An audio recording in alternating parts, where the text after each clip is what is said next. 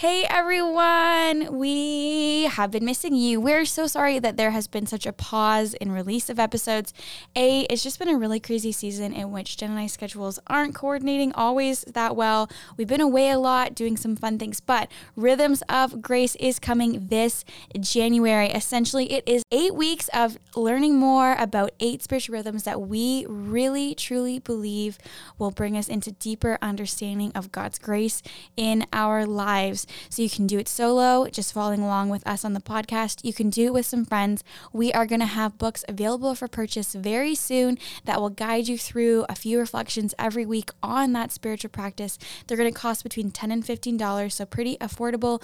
Otherwise, there's also going to be digital copies available to you because we just want to learn together in community for 10 weeks together. So that information is going to be coming very soon this week. So if you're not following on social media, go to at just work friends on Instagram, um, also on Facebook, and we're gonna have more information about that. Otherwise, we might have some links and different things in the show's notes for you, or you can also email me ainsley.s at yfcnorthperth.com com, and we will send you any information you need to know about that. We are very excited. We promise it'll be worth the wait. Anything else to add, Jenny? Or you can email me at jen.b at yfcnorthperth.com and I will forward the email to Ainsley. no, it's going to be good. The episodes uh, that we are releasing on Mondays will coincide with the booklet. So it's kind of like a two part approach to this. I'm just so mm-hmm. pumped. Yes. So, with that little plug aside, let's get into the episode.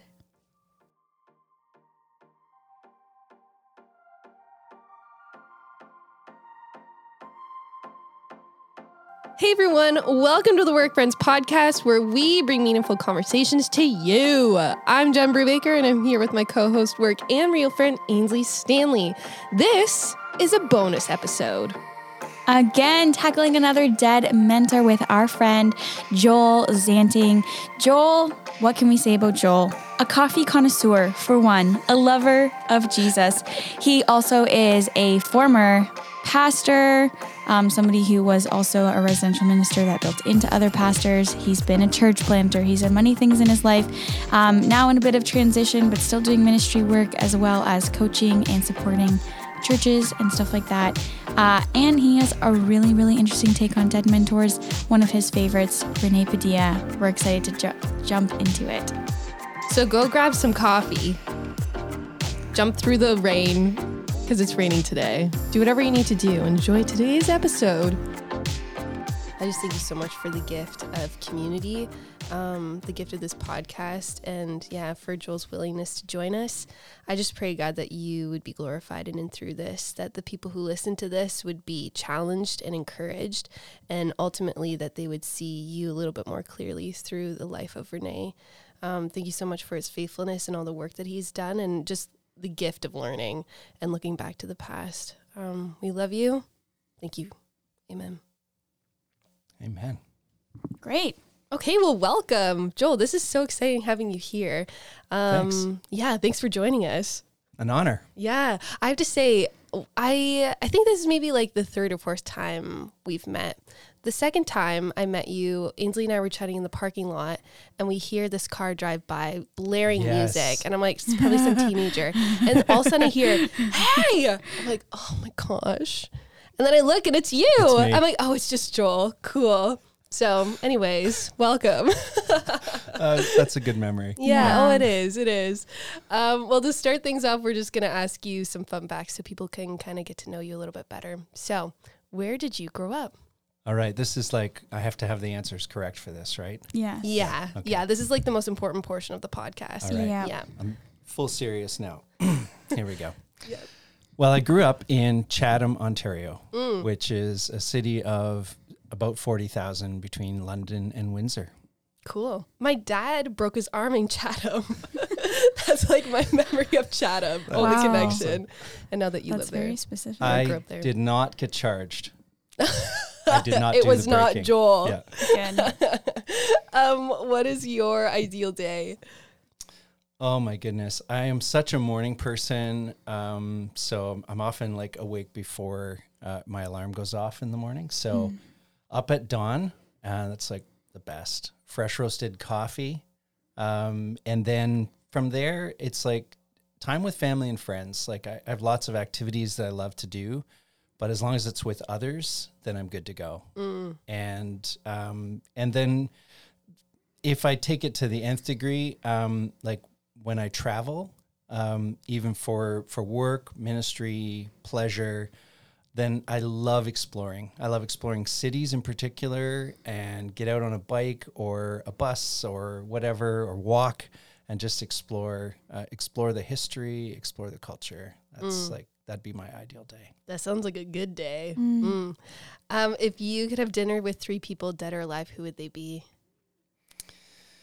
Yeah, this is a, a really weird one. Um, so when we talk about dead mentors, like um, Jürgen Moltmann is a theologian that I'd love to sit down with, um, and uh, there there are different reasons for that. He grew up in Germany. He was conscript, conscripted as a Nazi soldier, and then later in life he he would say things like, I've learned uh, that liberation from Jesus is for those who are in need of, of being liberated from oppressors, but also for the oppressors.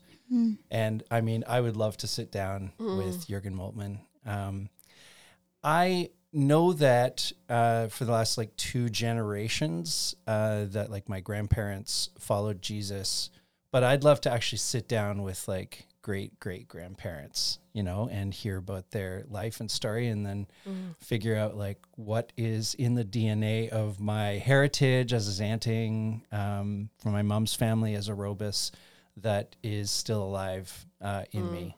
So that's two. I can't give you a third. Um, yeah, I I don't have a third right off the top. Mm, that sounds like it would be a good dinner party. Mm. Um, where is the best place you've been to? Okay, uh, so if, if I think about the memories of places I've been, I've been in North Africa on the Sahara Desert between uh, first light and sunrise, and just sat there in silence uh, with God. There were others around, but it was part of a prayer tour through North Africa a number of years ago. And that moment is one of the most important in my life. And it's like top memory. Uh, I've also toured the ruins of Petra and hiked up to the monastery there um, in the south of Jordan. That was that was pretty cool.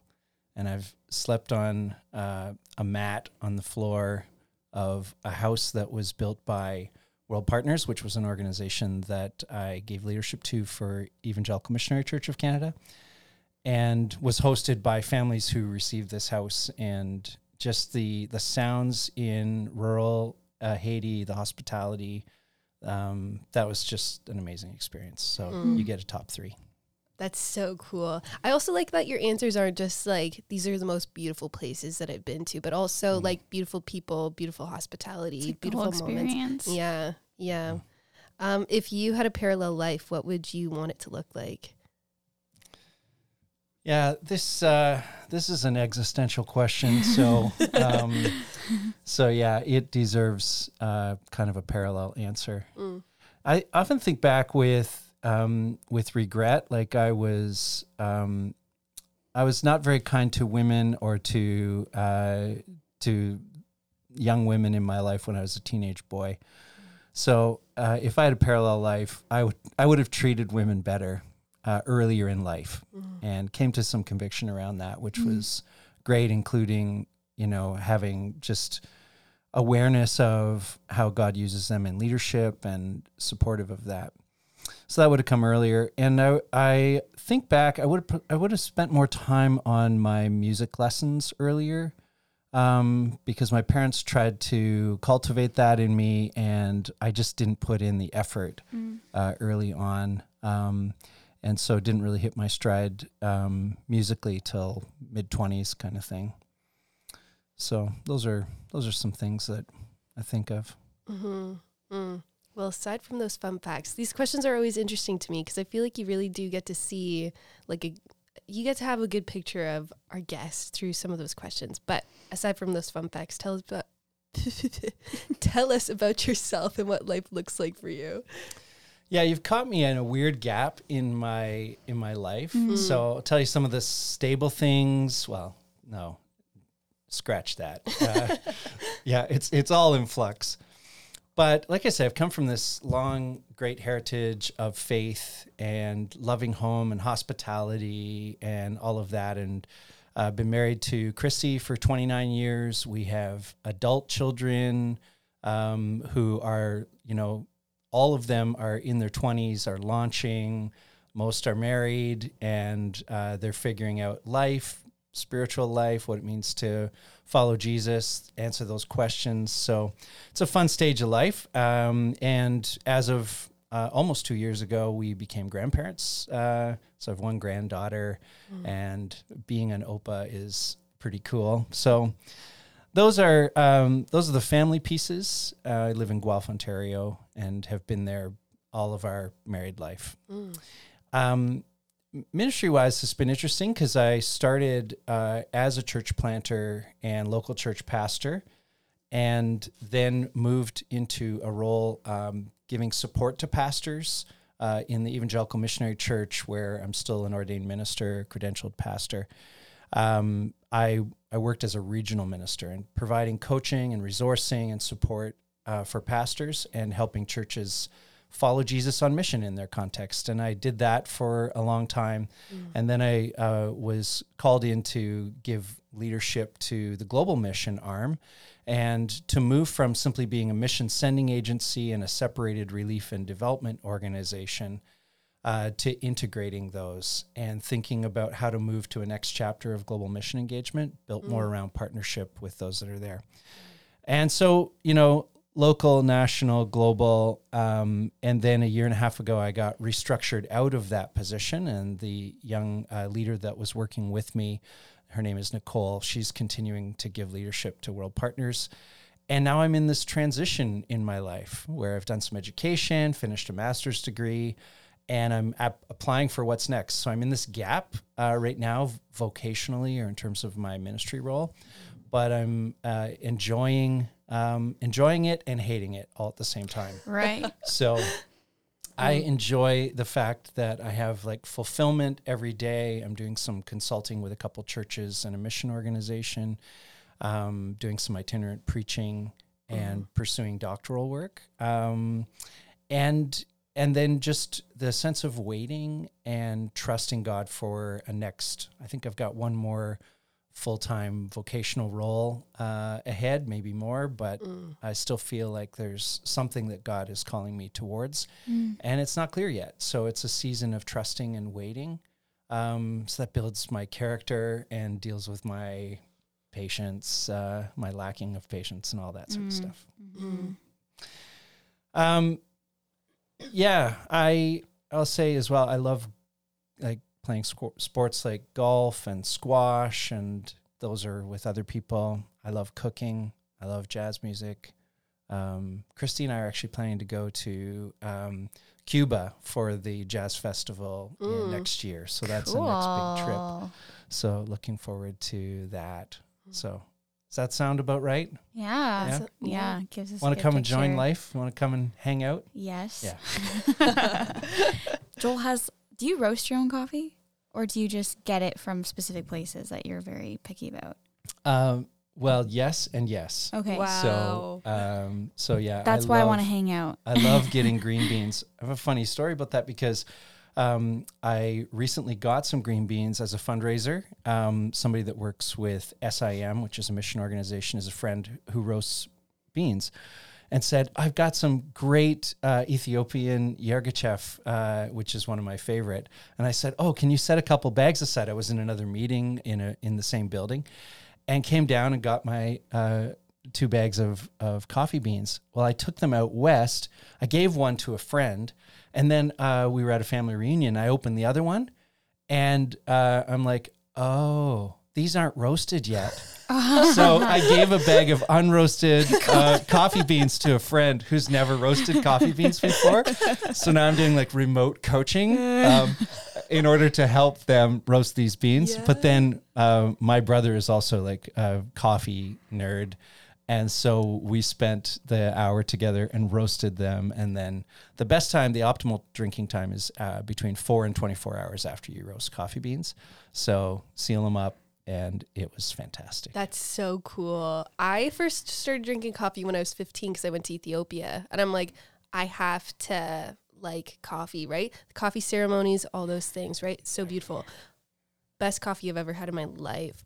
But yeah, it is. The, it's so interesting how there's a wide range of coffee Mhm. from excellent to not so excellent. what would you say is um, your most favorite coffee to drink that you would purchase at a store or shop or wherever? His face fell. He wouldn't. Sorry, no answer. I just I, saw you go. like for, for the "Hmm." people who out there, myself included, who don't roast their own coffee, who maybe or live in whatever else. Listowel where like there's not a lot of coffee roasting options. Yeah, like, what would you a little bit more accessible, maybe. Zehrs? All right, here we go. So, uh, accessible coffee, Yes. um, medium roast, uh, Three Sisters blend um, by Kicking horse. Kicking Horse, Mm. and uh, and so that often will come on sale. You know, buy two bags for set price, um, twenty eight dollars. I think last time I checked at Zehrs. Um, it's cheaper at Zehrs than No Frills, and uh, Mm. so yeah, I I I do some of the shopping, so I get uh, acquainted with where where I can get the best price on those. But then um, I buy the V60 filters and do pour overs, and so um, so a shout out to a local roastery called Cavan Coffee in Guelph, and they do a lot of specific single origin uh, beans from Latin America in particular, Honduras, Guatemala, and so on. Uh, specific elevations, and then they get into coffee futures where you can spend like a hundred dollars a pound on coffee and stuff like that. So, um, so whenever I run out of filters, I deliberately splurge and then I buy something a bit more not not accessible to the masses, but oh my goodness, it's so good. Mm. So That's good to know. See, I like asking people who like coffee, for example, right? I enjoy a good cup of coffee, but I would not call myself a coffee connoisseur. So Me this is good. No, okay. well, the next time we're in Guelph, You know where to think you've reached a level of connoisseur, and then you meet these other people out there, and you're like, "Oh my goodness, I'm I'm just an ordinary Yeah. consumer." Yep. Yeah. So Mhm. that's what it feels like. It's like, as much as I've learned, I have so much more to learn. mm, such is life. Eh? I was gonna say there's parallels with that. So, yeah. Anyway, we're not here to talk about coffee, even What? though I feel like we. It sounds like we could probably have have a conversation about coffee for a whole podcast, but we are here talking about dead mentors again, which is kind of fun because I feel like I got more. I've only really been connected with you for like the last yearish or whatever. Um, Mhm. more even in the last like eight months. And when we were doing some stuff and wanting to get people to talk about dead mentors, and I was having a meeting with Jen, all of a sudden I was like, I I haven't asked him, but I was like, I bet you my life that Joel Zanting has some good dead mentors. So we uh we asked you and sure enough, it even took you a while to like even narrow down who how do you pick one, right? Yeah. So um just kind of talk to us a bit about like when did you become interested in studying people from the past and like its importance and stuff like that. Yeah, I was reflecting back. Um, so, full disclosure, I'll be 52 this year. Ooh, Mm. I congrats. started pastoring when I was 22. So, this December will be 30 years. And early on in um, pastoral ministry, I remember feeling gripped that um, there's kind of a, I I grew up Protestant, evangelical, and there's this, this trouble that I had where I uh, did a lot of studying of 20th century theologians, um, going back to the Reformation, sure. But before that, there was this huge gap uh, from the New Testament just to sort of skip over to the Protestant Reformation and felt really um, like, boy, I need to dig in a little deeper. And I remember I thought I was so clever. Um, I came up with a, a sermon series called The Underground Church Ooh. but it wasn't about like the church in persecuted countries that was underground meeting. No, it was about dead guys in the ground. yeah. So, and that was that was um, you know back in the uh, mid to late 90s. Um, and that started to stir up in me an interest in early church fathers and to look at um, those that came out of the Orthodox Church and out of the Jesuit uh, movements, and just to begin to explore some of those connections. So it's a long time back. Even though you know I grew up with this sense of um, our faith is passed down generation to generation, mm. but there were these massive gaps, and uh, and so that's when it really began to stir in me. Mm. So cool. I freaking love these conversations. I just want to say. Um, but yeah, it's obviously impossible to really sum up somebody's life within the span of time that we're going to be talking here, but we're going to give a glimpse maybe. So, who is your dead mentor? Um, and what did his life look like? Yeah, so I've landed on Rene Padilla. And Rene Padilla um, was born in the 1930s and just passed away last year uh, mm. in April of 2021. And what's significant about um, Rene's life is that he's the leader who gave the global church uh, the language of what's called integral mission or misión integral in Spanish. And what that is, is basically talking a lot to evangelicals uh, who were passionate about going all over the world, but were unaware of how they were sharing a narrow vision of the good news, mm. um, just about the cross, just about uh, you know receiving new life in Jesus, which got translated often as a ticket to heaven. And he was passionately advocating that we have to keep together evangelism with a sense of social responsibility. Mm. That that what it means to share the fullness of the good news has to include social dimensions and political dimensions. Um, and and so his writing um, and a lot of public speaking, a lot of engagement with organizations happened in the latter half of the 20th century, but it's still very much relevant and gives us some great questions for where we're at, even for the church in Canada today, and how we're relating to the church across the globe. So, yeah, so this awakening evangelicals to a sense of social conscience and social responsibility as a part of our mandate as followers mm. of Jesus. And so I imagine that resonates with you and the work that you're doing yeah, every day, sure. right? Mm-hmm. Um, but yet we can still sort of default to evangelism, just proclaiming um, death, burial, resurrection, new life in Jesus, having people get saved. Um, and we don't necessarily talk about the implication of the social responsibility. Mm. Yeah, I feel like I, am like, wow, let's keep asking questions, but that's just kind of percolating in my brain already. So that's cool. Uh, what are a few main lessons that we can take away from his life? Yeah, because this idea of um, holistic mission or integral mission is uh, what I, I deem to be part of his life's work. And Rene Padilla didn't work alone, um, but I wanted to center in uh, on him because I, I, was drawn toward him. The way that he uh, expressed things, uh, there are some videos available online um, that you can kind of watch interviews of him. And he's always like, he's always got a big smile on his face, mm-hmm. a lot mm-hmm. of joy in his life, despite the kind of pain that he worked through. But let's talk about his work in conjunction with uh, a movement called Lausanne. Lausanne movement was um, started in 1974, really founded by Billy Graham and by John Stott. And mm-hmm. you might recognize one or both of those names. John Stott was an Anglican uh, church leader uh, in the UK, and Billy Graham, of course, um, headed up the Billy Graham Evangelistic Association, was a world renowned um, preacher and evangelist. And what happened was that through Billy Graham's evangelistic efforts in Latin America, that there were all these people that came forward to what would be we used to call maybe we still call them altar calls. You know the altar would be open and people would come forward in large stadium gatherings and give their life to jesus.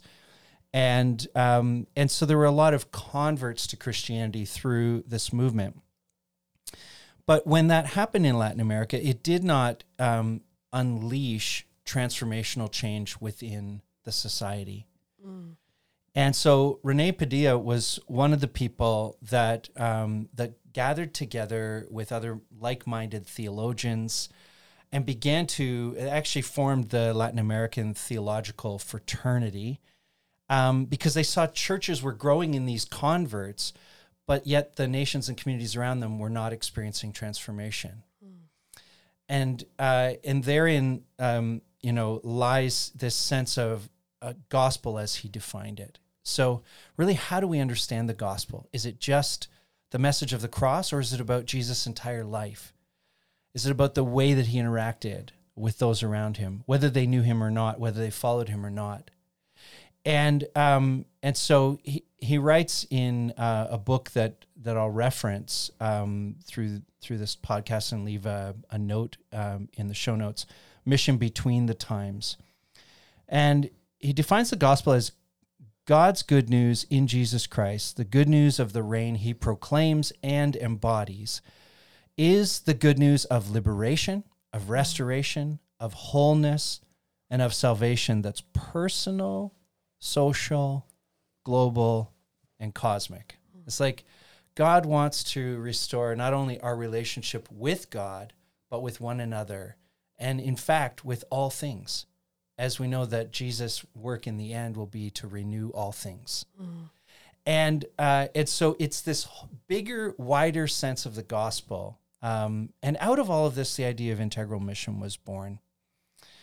Um, now, he also said that evangelism and social action. This this was coming at a time when, in the 1950s, after World War II, there was kind of a doubling down of the evangelicals back to the fundamentals of the gospel. They saw uh, the liberal theological movement sort of taking away all the seminaries at the universities, and they were now becoming, they were moving away from, uh, from a saving faith through Jesus Christ and becoming liberal and moving toward what they uh, said was the social gospel. Mm. And so evangelicals created a separation from the social gospel. And, uh, and yet in Latin America at, at that time, uh, people like Rene Padilla were saying there's harm in separating these. We need to ensure that they stay together. That's always been God's design. Um, that our lives uh, are are infused not only with a message that we proclaim, but a way of living the kingdom of God that is completely radically transformative in the world around us. So that's where this idea of integral mission comes from. And it's a big lesson um, that God would use a, a, you know a South American born and raised leader um, who looked around, who saw the world around him, uh, and said there has to be a way to to uh, inspire people beyond just getting a ticket out of this world to make a difference, particularly for the, the widening gap between the rich and the poor, mm. the corruption of power in leadership, and he just spoke so much about that and people hated him for it hmm. Hmm. nobody wanted to hear what rene padilla had to say and that i think is is the second main lesson that i take from his life um, and it's an encouragement to all of us who feel like how we're called to live out the christian faith um, may not have a, an immediate acceptance with those around us, especially if we're kind of like early adopters uh, or have prophetic gifts that God is stirring in us, uh, uh, saying the church needs to change. And we hear that a lot from people who are currently deconstructing their faith. But Rene Padilla started advocating for all of this change um, at meetings in Berlin in 1966 he was um, one of the shapers of the Lausanne Covenant, which I brought a copy for uh, you to have today. It's available online. Um, and and even after so many more important meetings, 1974 was that Lausanne uh, conference.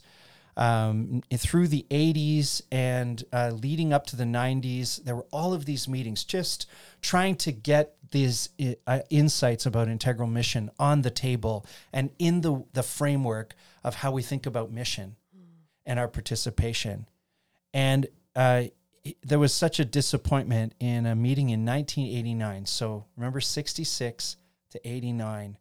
And in 1989, in Manila, Philippines, even there, Padilla reported that there was a lack of adequate attention given to the question of justice. And so his heart ached for these, these things to be put together, but he kept facing opposition from evangelical people, particularly from North America, who said, no, we got to keep them separated. We got to mm. keep it separated. okay, sorry. So integral mission didn't really hit its stride until early 2000s. So I don't know how um, how that looks from our life, but that is a long period of time 35 years to fight for something. What's interesting is toward the end of his life, he had to turn down um, opportunities to speak. And so when you look at someone's life's work, they fight and fight and fight and fight. And finally, it kind of lands where people are like, there's something here that we need to listen to. Mm. That's the experience and the perseverance required to stay the course. I just love that about Rene Padilla. Wow. There's a lot there.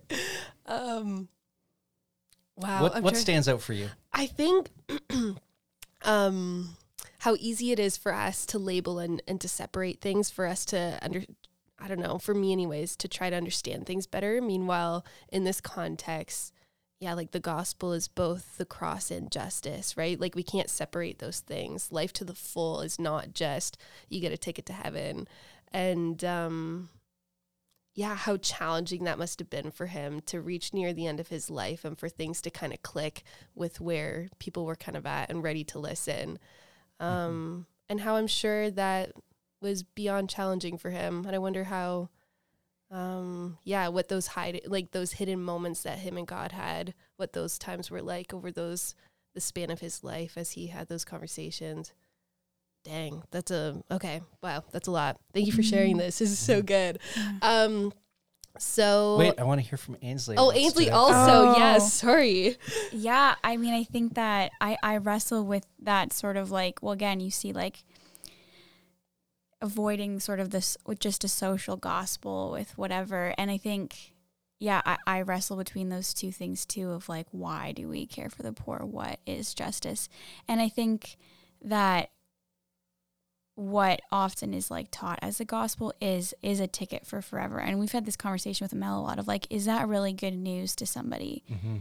that there's no justice in this life. It's only one day, that there's Mm. nothing here that changes. Like, that's like not that good of news. Mhm. um, or at least, yeah, like there's better news that comes. And so, what does that look like? And um, yeah, I think that's like a, a, a sort of conversation and learning that has struck me over the last year of like, how has God always called us to care for the poor? What Right. does that look like? Like, why? Yeah. And sort of, yeah, asking for more. And yeah, to think about, you know, like he, yeah, around the time he was doing all this, like I was only born in 97. So, you know, like it, it's just crazy to see how all these legacies from so long ago have like built upon the conversations that are so relevant in the church now. Mm-hmm. Yeah, and uh, and the tracks that we're running on now, in terms of um, the ministries that we're involved in, um, are built upon uh, this stuff that happened before your lifetime, um, really before my lifetime too. And I was born in seventy, so uh, it's it's just wonderful to see that thread through the centuries of how uh, there's always a remnant, and God always calls the church um, to to the sense of purpose that is for His glory and for eternity, um, and uses different people. Um, I always think of that. Uh, there's this sense of just taking turns, um, sort of stepping into what God has been up to through the course of human history. And because we can't separate ourselves from linear ti- time, it's really, uh, you know, but God, God is not bound by our linear time. And so there's this thread of story of calling the church to uh, the mission that God has is up to, and we get to see it play out in human history, and and go, wow, this feels like it's connected to what I'm doing now, uh, even though it happened before '97, before you were born. It's pretty cool. Mm-hmm. It's just hard to grasp. Yeah. Yeah. it really is. Can I give you um, uh, just looking at uh, Padilla's life for a moment? He grew up in Latin America. Uh, and uh, as I said, he was born uh, actually in Ecuador in 1932, but his family moved to Colombia and he was raised in Colombia um, since he was age two. And his parents were evangelical, which was a minority there. It was strongly, if you were religious, you were predominantly Roman Catholic. So he actually bore scars on his body um, that people, when he was seven years old, people threw stones at him because he was uh, evangelical as he walked down the streets of Bogota. And um, and all uh, so there was that sense of separation between Roman Catholicism and evangelicalism, which was fairly new on the scene there. But it's important when you when you talk about the gospel impacting things like political world often we study history separated from theology. And so here's an opportunity for us. Like when i think back to the 1930s was a time when um, the us was changing their policies on how they were operating in latin america. So what they had done was they had a lot of uh, us troops sort of keeping the peace and regulating things within Latin America uh, prior to um, the 1930s. And, uh, and this was to protect the interests of global businesses so uh, that there would be good trade relations and all of that. But what was happening um, was that they, their military resources um, were needed elsewhere. This was leading up to World War II. Um, and I'm I- I'm going to get in trouble, I think, for tr- trying to minimize a massive, complex story in a simple way. So, just a disclosure there. But under President Roosevelt, the U.S. brought in what was called a friendly neighbor uh, policy in the 1930s. And what that meant was they pulled back uh, their U.S. troops from across Latin America. And that created a vacuum um, into which a lot of uh, top down militant leaders began to use power and abuse power in Latin America.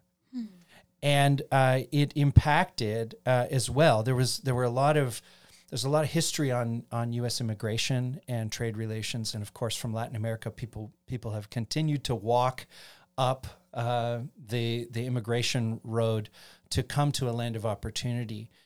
And it seems the U.S. has changed their immigration policy through different periods of time. Uh, when they wanted workers, um, lower educated people to work in the fields and the farms in Southern California, they would open it up. And then when it felt like U.S. jobs were being taken away by this, then they would close down immigration. Well, what happened in the 1930s was one of those seasons where the US was actually deporting more people back to Latin America. And so there was an influx of all these people, and there was a shortage of jobs, and there was a lack of presence, and there were a lot of dictators that took power. And so the the what that did is it just created this rift between the rich and the poor, um, those that had money and those that did not. And the drug car- cartels were were growing and it's those social realities like when you're preaching the good news of jesus christ and not and not looking around at those social realities you have no uh, no authority so to speak. And no hope. No euangelion is the you know greek word for good news which is where we get the word evangelical. But there was no good news for the poor. And so uh, Rene Padilla and those with him within this Latin American theological fraternity were those saying we have to do more than talk about escapism. Um, and and evangelizing just with proclamation. We have to be those who um, who actually think about God's preferential option for the poor was one of the expressions that uh, Jon Sobrino, a colleague of his, used. And uh, and so I look at that and I say those things were the formative pieces. It was what was happening in the world around him as a young child growing up in Colombia and seeing uh, the devastation across Latin America. That the good news had to be good news for everybody, including for the poor. And so that's where this movement actually generated uh, a new life, a, a widening of the sense of the gospel, and bringing transformation, uh, and particularly to those who are poor. Hmm. Normally, we're supposed to have good transition comments and blah, blah, blah into the next question, but I'm just kind of sitting in awe of just, um, yeah, I, I really like what you said about, like, in a sense, um, each generation or whatever kind of takes turn and where we're at in history and the gospel and revival and oh, all those things. And so to hear about Rene's life and the way that he participated in that is in the culture and the in the history that he lived through. I mean, that's all within the last hundred years, less than a hundred years. Um, yeah, mm-hmm. it's it's just uh, yeah. I think I'm just kind of sitting in that kind of awe of just number one, God's uh, sovereignty, mm-hmm. and then Rene's faithfulness in that because that is not that's not easy whatsoever. Yeah. Hmm. Can I read another quote of his? Yeah. Mm-hmm. What do you think of this? He writes All too frequently in evangelical circles, we quote Matthew 9, verse 38 pray to the Lord to send out workers into his harvest to show the importance of asking the Lord of the harvest to send out more laborers into his harvest. Yet, we forget the circumstances of the Lord's invitation to pray for more workers.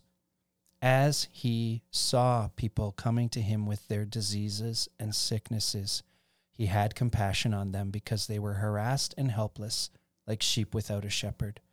Behind the suffering and hopelessness of the multitudes, Jesus recognized the absence of leaders concerned for them and able to give them a sense of direction and human dignity. Mm. It's there. Mm. But how many times have we like how how did you how have you heard that verse, right? pray for more pastors to apply to Bible college. Right? it's like how did how did we do that? How did we get there? Yeah, mm. it's nuts. Mm-hmm. That's that bringing it back to what's God's heart. Mm-hmm. Love that. Mm. Yeah. Mm. So how can uh, there's so much here, but um, what can we take from his life and the things that he did? Um, what does this mean for us today? Yeah, I I think one of the one of the helpful things that we can do is wherever we're at in in our own discovery of what does it mean to be faithful to the mission of God? What does it mean to be a, a Christian today? What does it mean to follow Jesus? Um, is to connect these dots of evangelism plus a sense of social responsibility. Mm-hmm. And uh, I guess we can always get into trouble by um, by keeping things all separated. If we put those things together, would that impact how we thought about the purpose of the Christian life? To remember the poor, um, to care um, for the strangers in our midst, for asylum seekers and immigrants and newcomers to our community. Um, not just to crave their food and you know to kind of eat uh, at the new restaurants that pop up that are uh, representative of of new cultures and new people moving in, but what does it look like to actually um, be their neighbors, to love them, to to bless them, and and so connecting those dots for me, like I love um, in Luke chapter ten when Jesus is sending out the seventy two um, that's become a really important passage of scripture. And and there again, we see Jesus' instruction. He says, "I want you to travel light. Don't take an extra bag. Don't take a tunic. Um, go find a person of peace and knock on those doors. And when people welcome you in, Jesus' instruction is, eat what is set before you and proclaim the nearness of the kingdom of God." And I love that there's this honoring. Jesus is saying, when you sit and you receive from others uh, from their culture. It means they don't have to become like you uh, and your culture in order to know God. Mm-hmm. But it can be scary for us because it's vulnerable. It's it's don't take a casserole and don't take your Bible tracts, but go and sit with people and pro- and listen to their story and receive hospitality, right? Instead mm-hmm. of being the one to give all the time and being the one to output all the time, what does it look like to receive? Mm.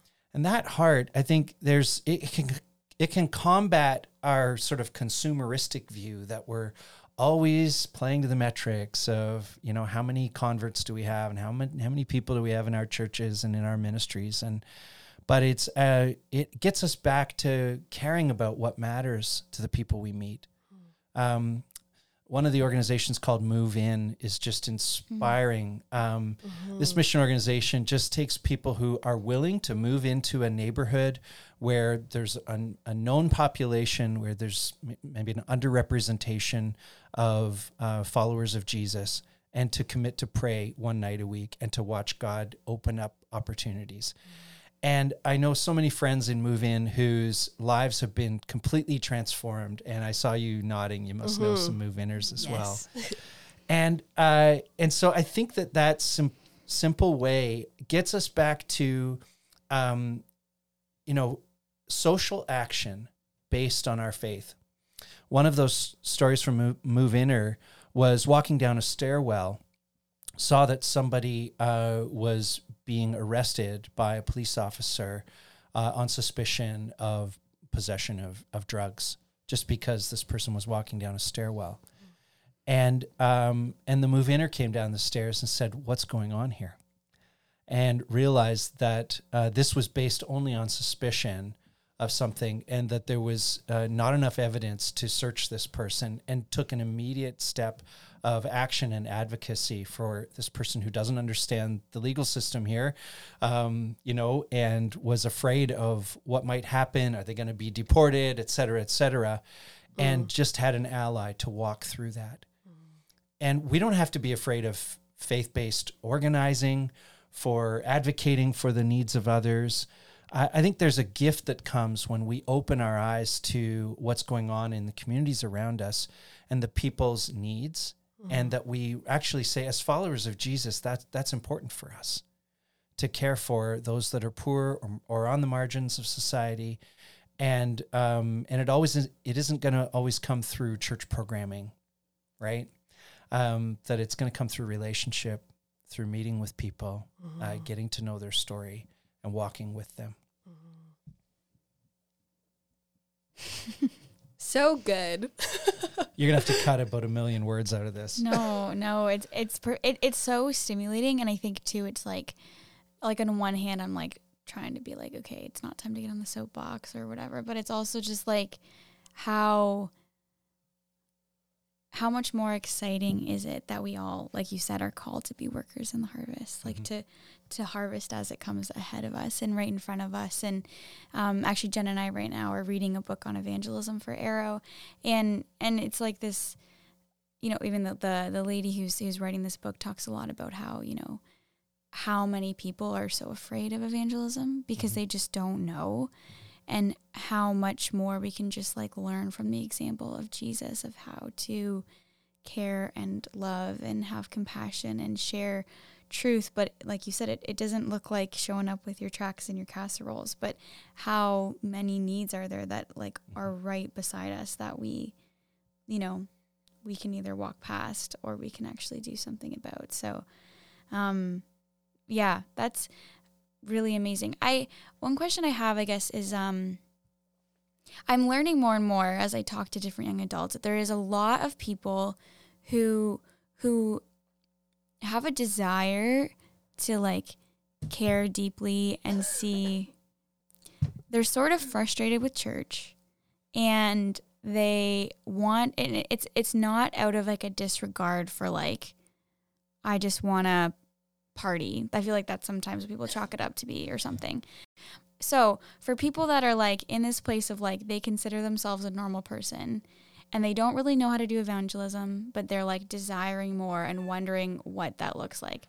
What is your advice to like I guess like the basic Christian. That just sounds like I don't mean to minimize them that way, but for the person that feels like I'm just an everyday, ordinary Jesus follower who feels like I have no idea how to do this.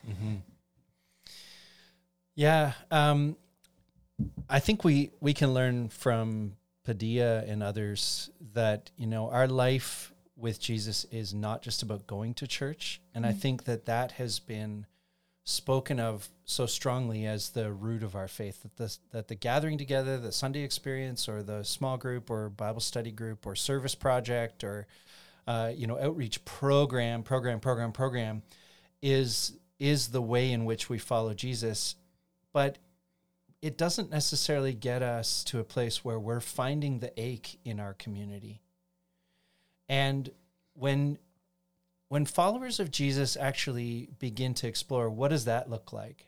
What does it look like for me to to look at my community, my school, my neighborhood, my the building that I live in and to to and to understand that God has actually called me to be a representative of Jesus and uh, you know it, it can be boiled down to cheesy stuff like what would jesus do but people get freaked out by evangelism because they think that it has to always be about words and they don't have the right words and they're looking mm-hmm. for the right words. And so they write the you know the four spiritual laws on their hand so that they they know how to you know have that one spiritual conversation with somebody.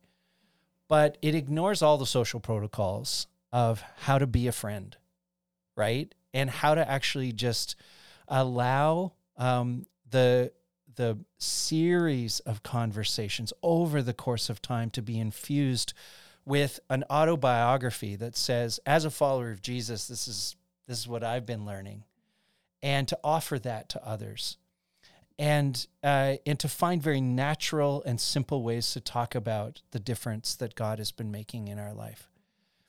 Um, the church has not always valued uh, a place of our own vulnerability too and so I'm I'm realizing that um, by by admitting to others, by being vulnerable and sharing some of the not just the joys and all the happy clappy uh, stuff of of faith, but the the heartache, uh, the longing, the waiting. I, I, talked about being in a period of waiting right now, even vocationally. Um, but God has been present in such a profound way, um, and that in and of itself testifies, right?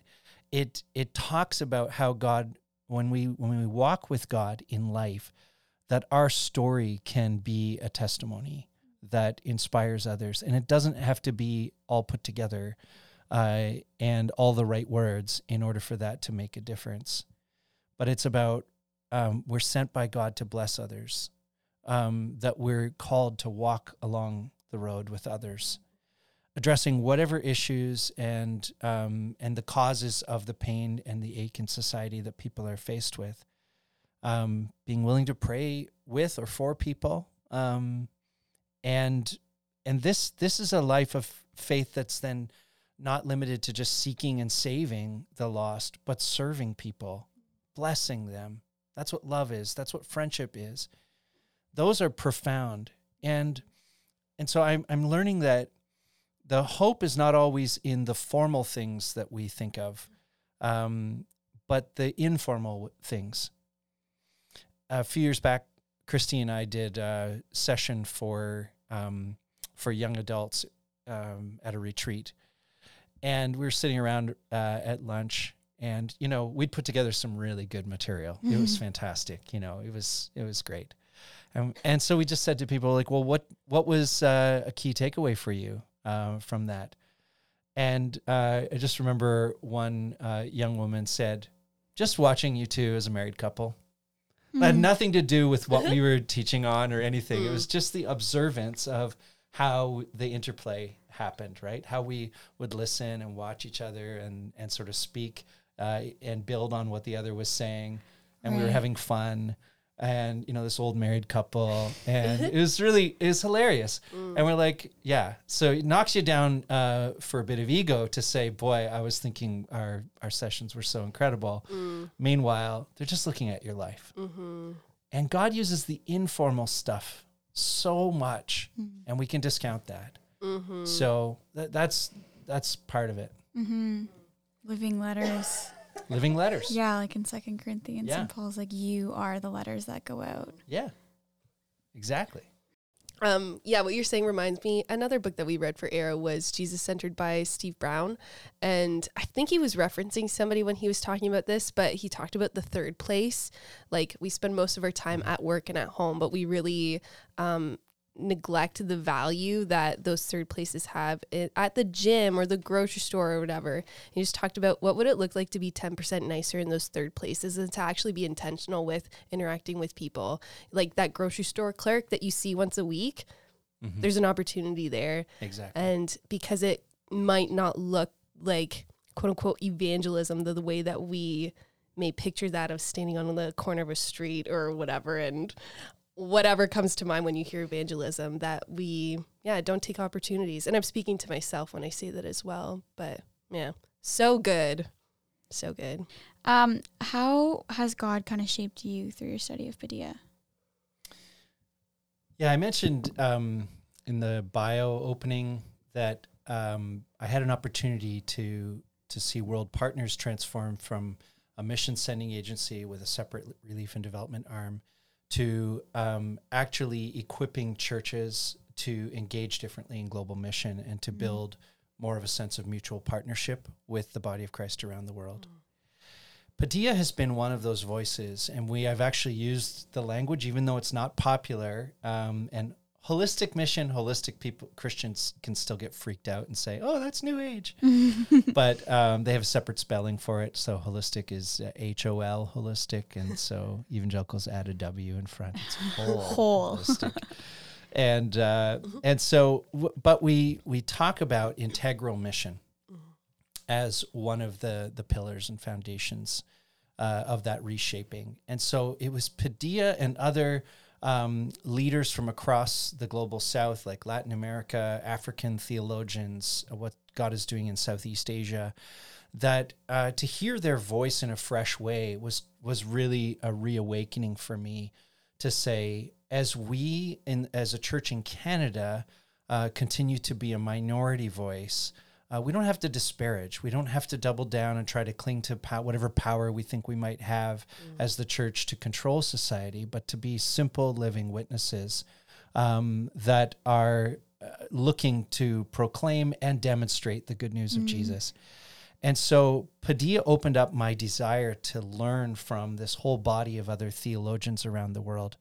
Um, and now it's interesting, like, uh, I have a I look at churches' libraries, like what kind of books they keep in their libraries, um, and uh, a lot of them have like Harlequin romance for Christians. Uh, you know, like just really, uh, yeah, Yes. just that whole thing. And then a, a lot of popular books from North American speakers. But when you begin to think, well, where's the influence from the rest of the church around the world, and it's missing.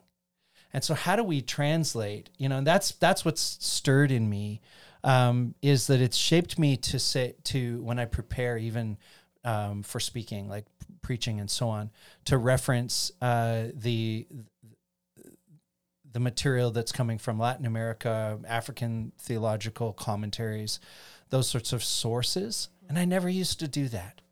But I've been awakened to the fact that God's church is much bigger than what I thought it was. Um, and that's really been so helpful for me. Um, how to get these voices uh, in in my thinking and to share that with others. Because indigenous theologians and leaders from across the world, they are the ones processing how to live the gospel in their setting. And it helps me to see, oh my goodness, like I read all of these North American voices, but I'm now very ignorant of how the church is growing uh, in places like India and in Colombia and Brazil and so on. So I I've been on a journey heading this way for less than 10 years, but this I think is is continuing to grow in its importance in my own uh, life and leadership as I uh, you know continue to work with churches and mission organizations and think about the future. As a North American church leader, as an old white guy, um, I feel called to be at the table, but I don't have to lead. I don't have to be in charge of the narrative. I can go with increased curiosity, like uh, for the the lesser knowns, and and so uh, yeah, I want I want you to be introduced to Rene Padilla, but there are loads of other uh, great thinkers whose influence I think we need in North America, Canada in particular, at this time, Mm. to inspire us to say the Church of God is growing around the world mm-hmm. incredibly, but are we paying attention to that growing edge? And how can that help us, even though we're not the leaders, we're not in charge of it, but to stay engaged in the story mm. um, in, and just to be seated at the table? Mm. Not to abdicate and say, okay, well, we were strong for a time. Now it's your turn. You take over. Mm-hmm. No, we need to be there. We need to continue to learn and grow together with these leaders from across the globe. Is that passionate enough for you? Yeah, I love I'm it. like, let's go. that was impressive. well, thank you for bringing, yeah, Rene's story to us, right, and to the people who are listening to this, because it's just such a good reminder of like wh- who are who are we listening to, and um, yeah, like God's family and God's church is a lot bigger than just North America, and that sounds so ignorant, even just saying that, right? But I I think it's really easy to just forget almost.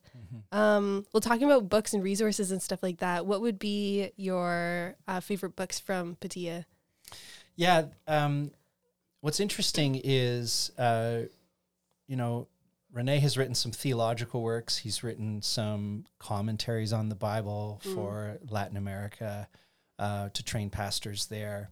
Uh, he's done a lot of papers on various things, but there's sort of one book that um, that stands out. Uh, it's his biggest seller. It's been translated in a number of languages around the world, and it's simply called "Mission Between the Times."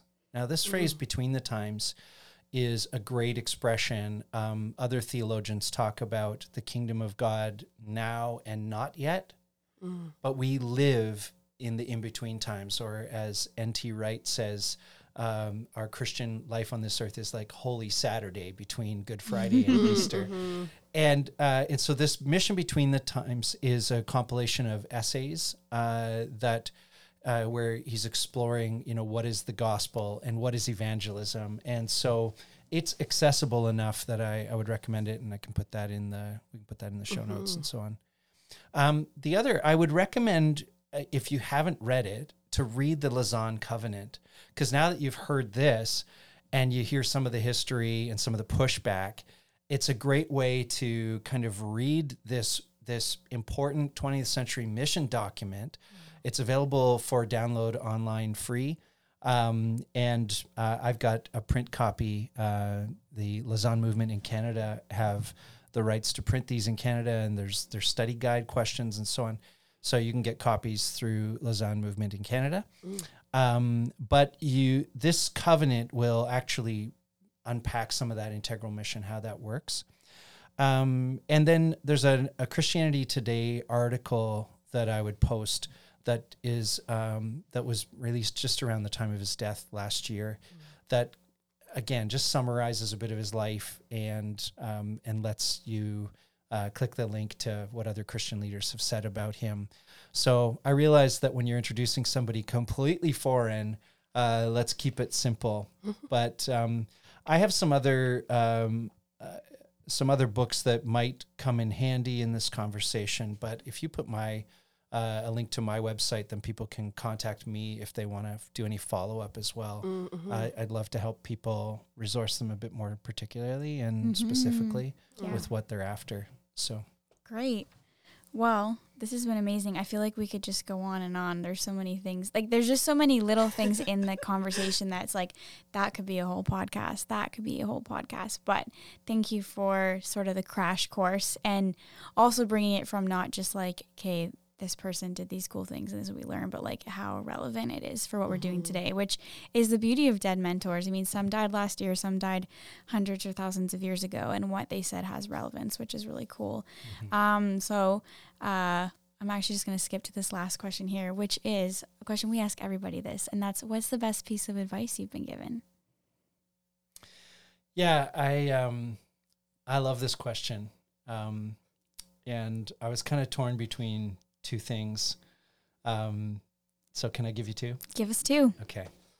So the longest uh, advice is a quote that I got uh, when I was doing my undergraduate training in late ni- late eighties, early nineties, and it's a quote by S- Stuart Barton, and I got this in pastoral theology class. So if anyone is like an aspiring pastor uh, or a Christian leader, um, this is helpful. But the quote is.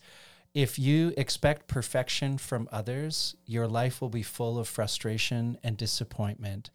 but if you take people for the unreliable creatures that we all are, Mm. they will frequently surprise you. Mm.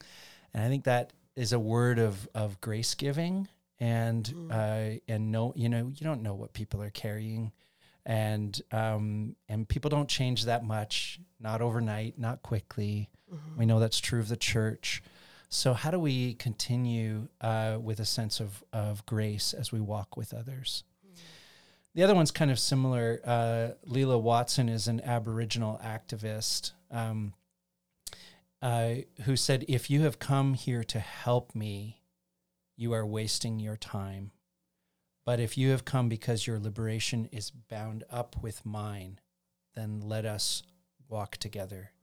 Let us work together. And it's that inspiration that says if we're always the answer people, uh, we can lose sight of the story that God is already writing in someone else's life. If we walk with them, that posture is so powerful to hear their real stories and to see where God is already at work. And it makes such a difference because we're not coming in as rescuers or the haves uh, to the have nots. And that, that applies to global mission. It applies to our relationship in Canada with Indigenous peoples, First Nations.